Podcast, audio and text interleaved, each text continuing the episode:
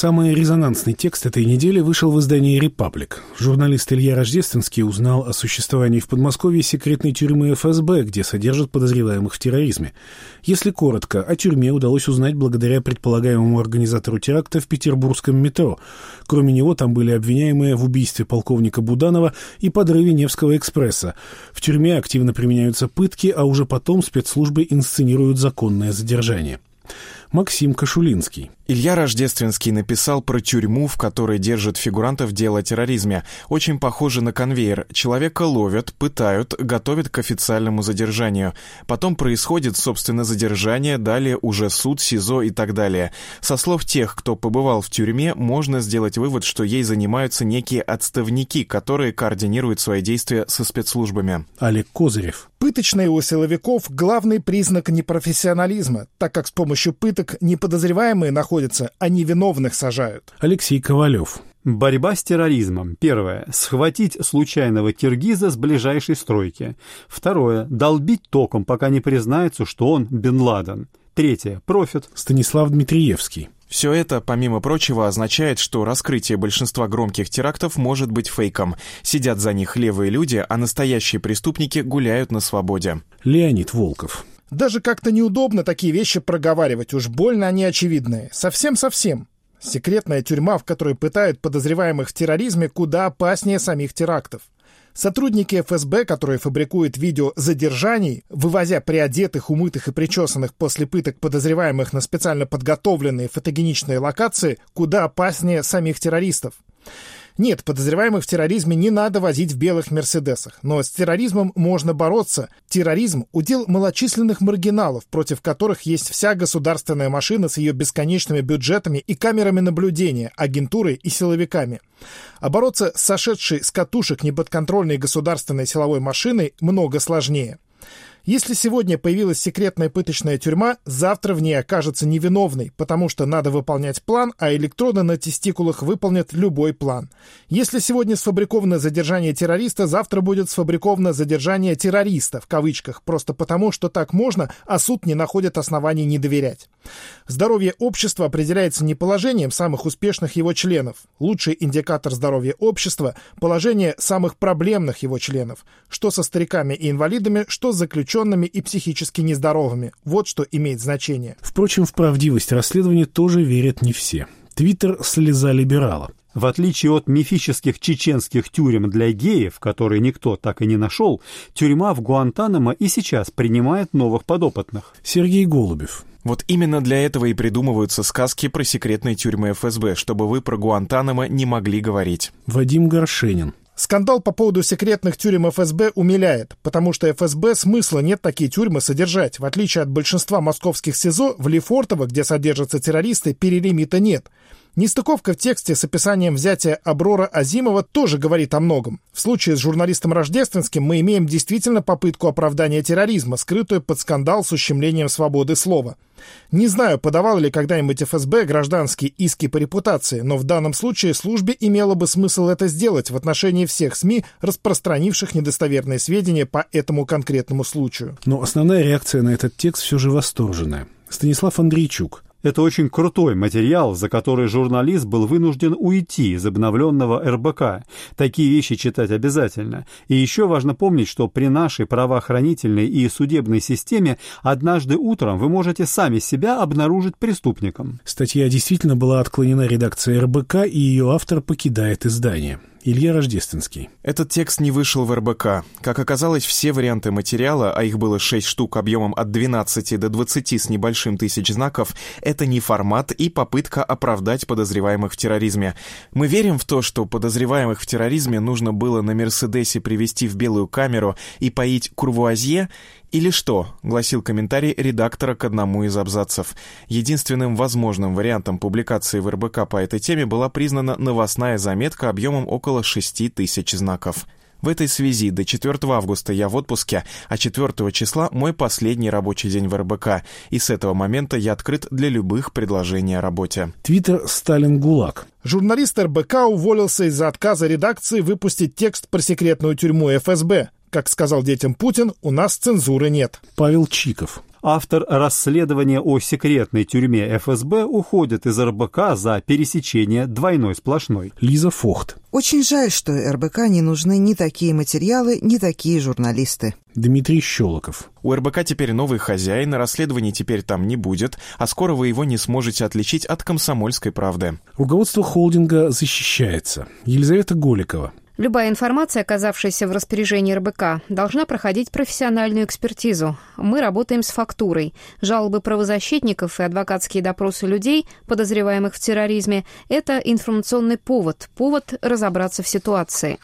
Факты, изложенные в материалах, оказавшихся в распоряжении РБК, традиционно требуют проверки и верификации. Мы не видим оснований безоговорочно доверять текстам адвокатских допросов. В материалах РБК всегда проработана альтернативная точка зрения. История не может быть основана на мнении одной стороны.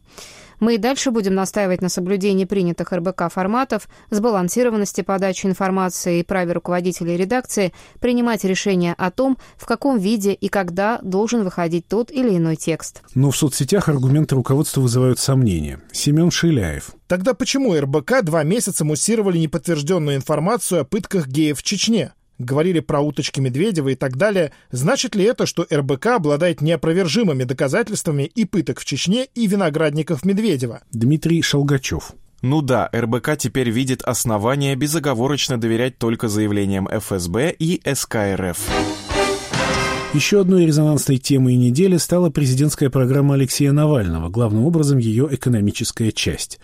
Дискуссия стартовала еще две недели назад после опубликованного на знак.ком интервью с экономистом Андреем Мовчаном, в котором тот раскритиковал оппозиционера за чрезмерный популизм, в частности за обещание увеличить россиянам минимальные зарплаты.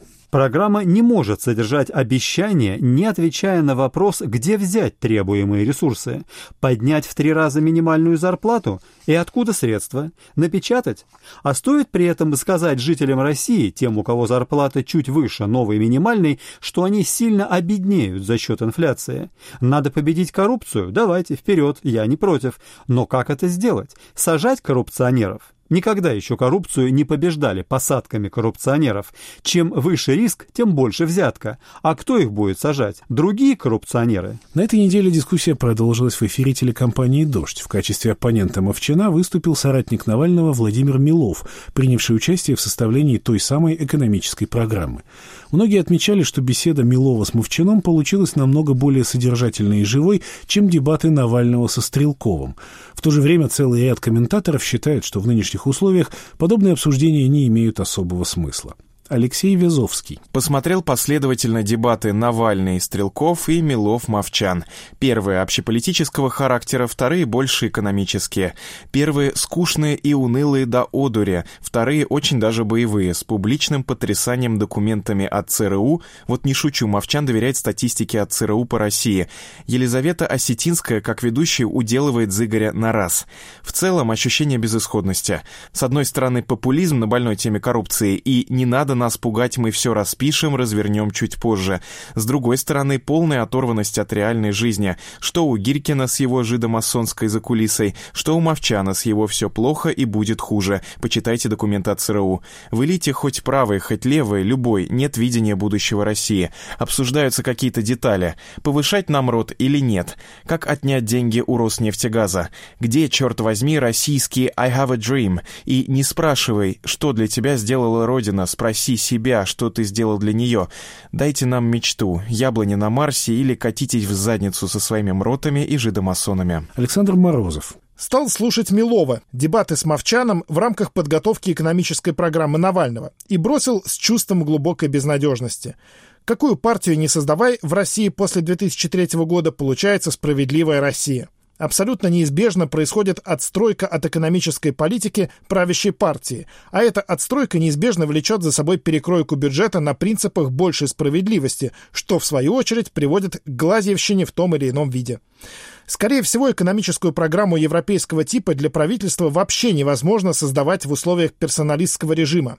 Она может быть только в условиях свободных выборов, где борются реальные представители крупных политических сил с перспективой либо коалиции, либо парламентского большинства – только тогда возникает какая-то реалистическая возможность конкретной реформы. Среди тех, кто в целом остался дебатами доволен, Михаил Ходорковский. Владимир отлично бился, обращаясь в основном не к Андрею, а к аудитории, которая Андрея, как оказалось, не слишком понимала. Вообще Владимир показал себя прекрасным популистом в хорошем смысле.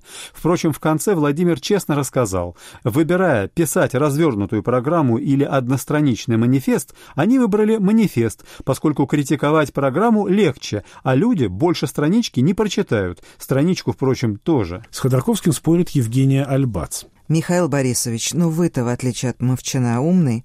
О чем вы? Какая экономическая программа, если мы все понимаем, что никаких выборов не будет? Вопрос один.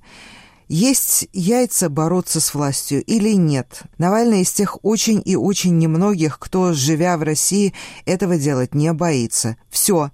Остальное потом. Тем не менее, обсуждение экономической программы Навального в сети продолжилось. Как и раньше, особенно активно критиковали идею повышения минимальных зарплат до 25 тысяч рублей. Сергей Шелин, Грандиозная патерналистская акция создаст миллионы новых безработных и одновременно расширит теневой сектор и без того огромный. Потенциальному новому режиму придется решать, сколько безработных он может себе позволить и будет ли их кормить.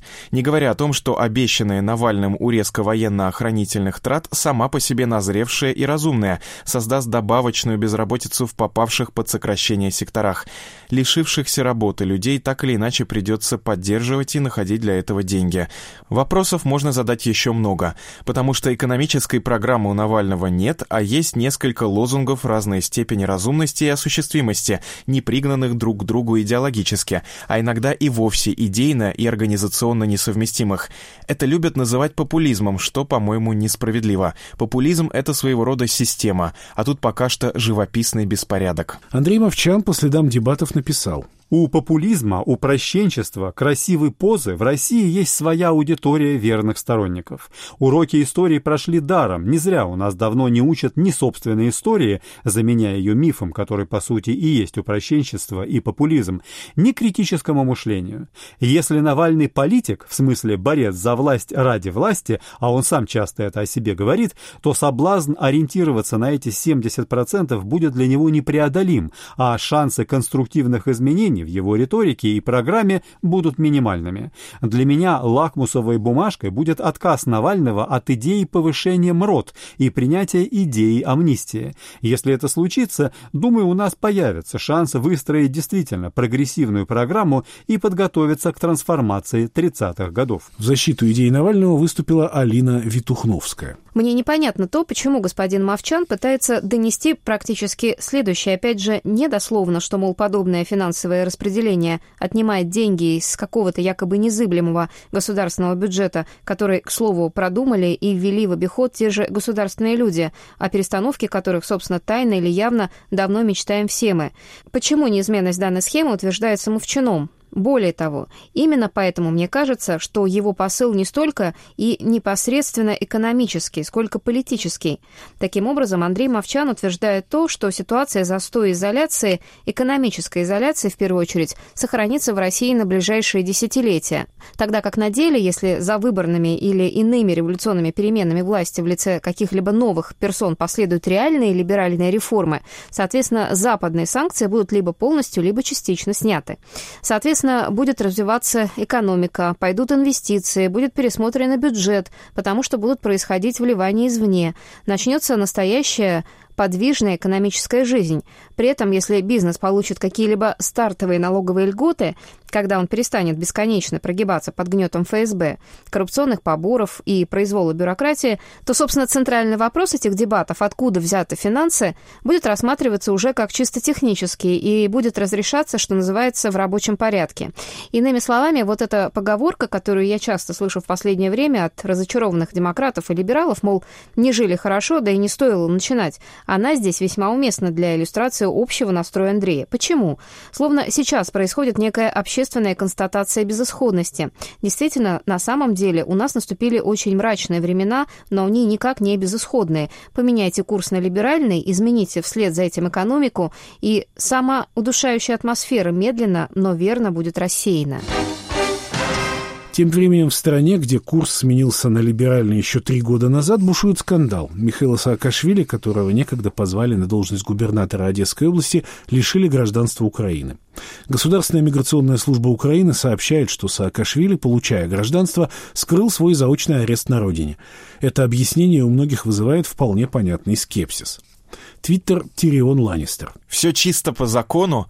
Открытые уголовные дела даже не помешали госпоже Максаковой и ее покойному мужу получить украинское гражданство. Денис Казанский. Я уже как-то писал о кейсе Новинского, которому украинское гражданство пожаловал предатель убийства Янукович. После бегства Януковича прошло три года, но легализованный им россиянин продолжает сидеть в парламенте, водить крестные ходы московского патриархата и принимать для нас законы. И никого во власти это не парит – Куда большей занозой для Порошенко оказался Саакашвили. Ну так получилось, что недостоин он носить украинский паспорт, в отличие от Григоришина, Труханова, Новинского, Павла Фукса и прочих замечательных обладателей книжечек с двуглавым орлом на обложке. Многие уверены, что решение о лишении гражданства принимал лично Петр Порошенко, и решение это не назовешь популярным. Мустафа Наем. Лишение Михаила Саакашвили украинского гражданства – это самое глупое, что можно было придумать, признак слабости, который не красит президента Украины. Глупее была только посадка Юлии Тимошенко во времена Виктора Януковича. С Михаилом можно не соглашаться, он может не нравиться, но в целом Саакашвили по нашу сторону цивилизационных баррикад, и в конце концов от разборки двух президентов выиграет кто угодно, но не Украина. Юрий Касьянов. Как сообщают СМИ, Порошенко отобрал у Саакашвили гражданство, низко и подло устранил оппонента одним росчерком пера как когда-то Сталин лишил гражданства Троцкого, а потом добил его ударом молотка. У меня нет никаких симпатий к Михаилу Николозовичу, который еще год назад яростно топил за Петра Алексеевича. Даже сочувствия нет. Но только подумайте, Януковича не лишили гражданства, Захарченко и Плотницкого тоже, а Саакашвили указали на дверь. И что они после этого сделают со мной, с вами? Совковый гэбистский олигархический режим не станет цацкаться с козлами, которые им мешают жить. Иван Яковина. Если Саакашвили и правда лишили гражданства, то время подобрано идеально. Он сейчас в США. Остался там лицом без гражданства с аннулированным паспортом. По идее, он теперь даже на самолет сесть не может, так как паспорт недействительный. Вжух и нет оппозиционера. Очень ловко, но и очень по-свински, чего уж там. Егор Фирсов. Петр Порошенко совершил чудовищную ошибку, лишив Михаила Саакашвили украинского гражданства. Тем самым он продемонстрировал свой страх, глупость и неуверенность. Похоже, у Порошенко такие же фобии, как и у Януковича. Методы тоже не изменились. Игорь Эйдман. Целью двух украинских революций 21 века была европейская демократическая Украина, входящая в Евросоюз. Путинские власти России всячески препятствовали реализации этой задачи, в том числе и с помощью агрессивной войны. Но у европейской Украины есть не только внешний, но и внутренний враг. Это тандем коррумпированной бюрократии и криминального крупного бизнеса. Пока он у власти, ничего в стране радикально не изменится. После первого Майдана олигархат коррумпировал Ющенко и сожрал Тимошенко. Сейчас он уничтожает Саакашвили. Я не идеализирую бывшего грузинского президента, но понятно, что он пострадал не из-за каких-то своих объективных недостатков, а потому что бросил вызов криминальной бюрократической и бизнес-олигархии. Янукович смог прийти к власти только потому, что команда Ющенко не уничтожила господство олигархата, а значит и коррупцию. Лишение украинского гражданства самого яркого критика олигархической системы очень опасный симптом. Пока эта система существует, существует реальных реформ, а значит и европейской Украины не будет. Именно на это рассчитывает Путин. Илья Жигулев. Ну как такие два идентичных государства с одинаковыми методами, придурками и коррупционерами у власти, мерами и контрмерами, с одинаковой психологией и отношением к закону могут враждовать? До Украине с Россией давно пора целоваться в засос. Хватает у Саакашвили и недоброжелателей, как в России, так и на Украине. Филипп Духлей. Саакашвили был заочно осужден в Грузии в 2014 году. В гражданство он был принят в 2015. Он прекрасно знал, на что шел, и понимал, что все свое пребывание в Украине он будет зависим от Порошенко. Украинская конституция прямо запрещает выдачу граждан Украины другим странам, а вот лиц без гражданства нет. Это не Порошенко сделал его зависимым, а сам Саакашвили пошел на это. И это было частью договоренностей, которые сам Саакашвили сначала принял, а потом и нарушил. После своего губернаторства вся деятельность Саакашвили была направлена на провоцирование Порошенко прекращения ему гражданства. Он не занимался реформами, не занимался ничем полезным. Он тупо кричал, что его вот-вот выгонят, и называл Порошенко барыгой. Ему надо было, чтобы его выгнали, чтобы этим потом объяснять свою бездеятельность и уйти обиженным, чтобы потом все свидетели реформ Саакашвили бились в припадке и занесли на ручках в очередную страну. Случилось это после визита Порошенко в Грузию. Очевидно, были достигнуты договоренности, и Украина что-то получит в обмен. Скоро узнаем. Тут нет страха перед Саакашвили и его партией. Обычная политика и прощание с человеком, который не в состоянии выполнять договоренности. Сергей Марков. Это закономерный итог для предателя Саакашвили. Саакашвили предал Порошенко. Напомню, американцы, уставшие от просьб Саакашвили, попросили киевскую русофобскую хунту пристроить Саакашвили в Украине. У него большой опыт работы по руководству в постсоветской стране. Порошенко взял его губернатором Одесской области с тремя задачами. Первое – отжать ресурсы Одесской области от Коломойского в пользу Саакашвили. Второе – подготовить Одесскую область к войне в Приднестровье. И третье – сделать из Одессы витрину режима, как Батуми. Войны в Приднестровье не получилось из-за ультиматума России, что она применит всю военную силу не как в Донбассе, а как в Крыму, и не только в Приднестровье, но и в Одессе. Собственность отжали. Но Саакашвили вместо того, чтобы отдать все своему хозяину, Порошенке, стал приворовывать себе. За это Порошенко выгнал его с поста губернатора. Тогда, вместо того, чтобы понять, кто в Украине хозяин, Саакашвили стал создавать общественное движение против коррупции и критиковать везде Порошенко. Только заступничество американцев американцев спасет Саакашвили от ареста СБУ или разбойного нападения неонацистов на службе режима. И Порошенко снял с Саакашвили гражданство. Саакашвили может рыпаться, но будущего у него в Украине нет. Американцы уходят из Украины и передают всю власть Порошенке. После свержения бандеровской хунты, естественно, у Саакашвили тоже нет будущего в Украине. Высказался даже премьер-министр Дмитрий Медведев. Удивительна судьба Саакашвили. Гражданин Грузии, президент Грузии, лицо, лишенное гражданства Грузии, гражданин Украины, друг президента Украины, губернатор Одесской области, лицо, лишенное гражданства Украины. Удивительна последовательность украинских властей. Принять бывшего президента Грузии в гражданство Украины, сделать его губернатором, лишить гражданства Украины и согласиться на его экстрадицию в Грузию. Все это неоспоримое свидетельство высочайших моральных качеств двух людей, разыгравших эту фантастическую трагикомедию. Show must go on. Жени Шаден. Хочешь, чтобы Дмитрий Медведев проснулся? Расскажи что-нибудь про Саакашвили. Но главной темой для обсуждения в соцсетях на этой неделе оказался фильм «Дюнкерк», который только что вышел в российский прокат. Кинопремьера собрала массу восторженных отзывов. Твиттер «Ехидные новости». Ответственно заявляю, что «Дюнкерк» не только лучший фильм года, но и, возможно, лучший фильм о войне в истории кино. Андрей Десницкий. Очень качественное военное кино. Ничего лишнего, а все, что не лишнее, очень здорово сделано. Александр Роднянский. Это не сага о подвиге или жертвоприношении за победу. Это полуторачасовая лихорадочная борьба за выживание. Когда-то в юности я посмотрел короткий фильм Лопушанского под названием «Соло» об исполнении симфонии Шостаковича в блокадном Ленинграде. Полчаса умирающие от голода музыканты готовились к исполнению, собирались в зале, приводили в порядок инструменты, кашляли, закутывались, чтобы не замерзнуть, и в момент начала исполнения симфонии фильм заканчивался. С первыми нотами начинались титры. Это был фильм о победе угасания или умирания. А «Дюнкерк» — это кинематографическая поэзия, своеобразный верлибр о победе выживания. Фильм о поражении, которое похлеще любой победы. Это как если бы кто-то у нас сделал картину о трагедии 41-го, о том, как, по словам Гранина, солдаты учились ненавидеть и выживать на войне. Но у нас этого никто не сделает. Мы сейчас рассказываем про победы. Лучшее советское кино говорило о противоестественности и ужасе войны как это сделал Нолан в своем «Дюнкерке». Антон Долин написал весьма благожелательную рецензию для «Медузы». Если отрешиться от эмоций, то можно заключить, с «Дюнкерком» Кристофер Нолан приблизился к «Оскару» как никогда прежде.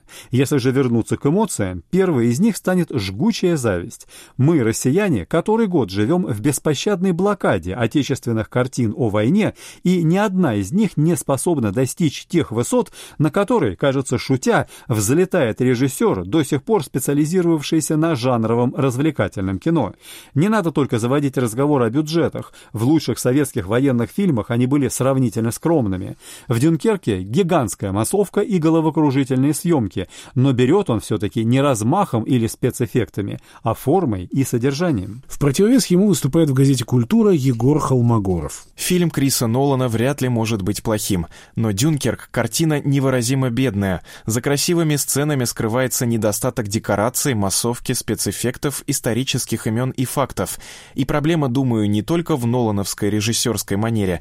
Дело в том, что в условия задачи входило слишком много запретов. Нельзя называть врага Германию и вообще разжигать вражду с союзниками по НАТО. Нельзя показать британскую армию конченными трусами, тем более рассуждать о том, почему фюрер приказал немецким танкам остановиться и дал англичанам спокойно эвакуироваться. Не было ли это попытка Гитлера протянуть руку Британии для совместного похода на Россию? Впрочем, и фюрер превратился в того, кого нельзя называть. Получается изумительный акробатический трюк. Сними фильм о Второй мировой войне, ни разу не сказав «Гитлер». Табун на показ разбомбленного, усеянного трупами жителей города Тон, брошенного защитниками оружия, и каждый из этих запретов вынимает что-то из кадра. Американцы в подобном случае, несомненно, что-нибудь бы выдумали, но Крис Нолан, британец с ясными холодными глазами, не таков. Там, где образуется пустота, он ее и снимает. Что и кем украдено у зрителя, каждый может решить сам. Станислав Зельвенский разбирается с режиссерской манерой Нолана в афише. «Дюнкерк» ни в коем случае не плохой фильм. В нем просто нет ничего, что могло бы быть по-настоящему плохим. Пожалуй, несколько героических поз ближе к концу могли бы быть чуть менее героическими, но это мелочи.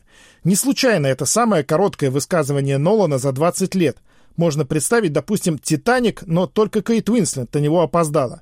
Или вот Ди Каприо плывет один, грустный, на палубе ходят какие-то пассажиры и разговаривают, потом корабль тонет. Разве плохо? Не очень хорошо, конечно, но и неплохо. Ди Каприо есть, океан есть, айсберг есть. И идет всего полтора часа.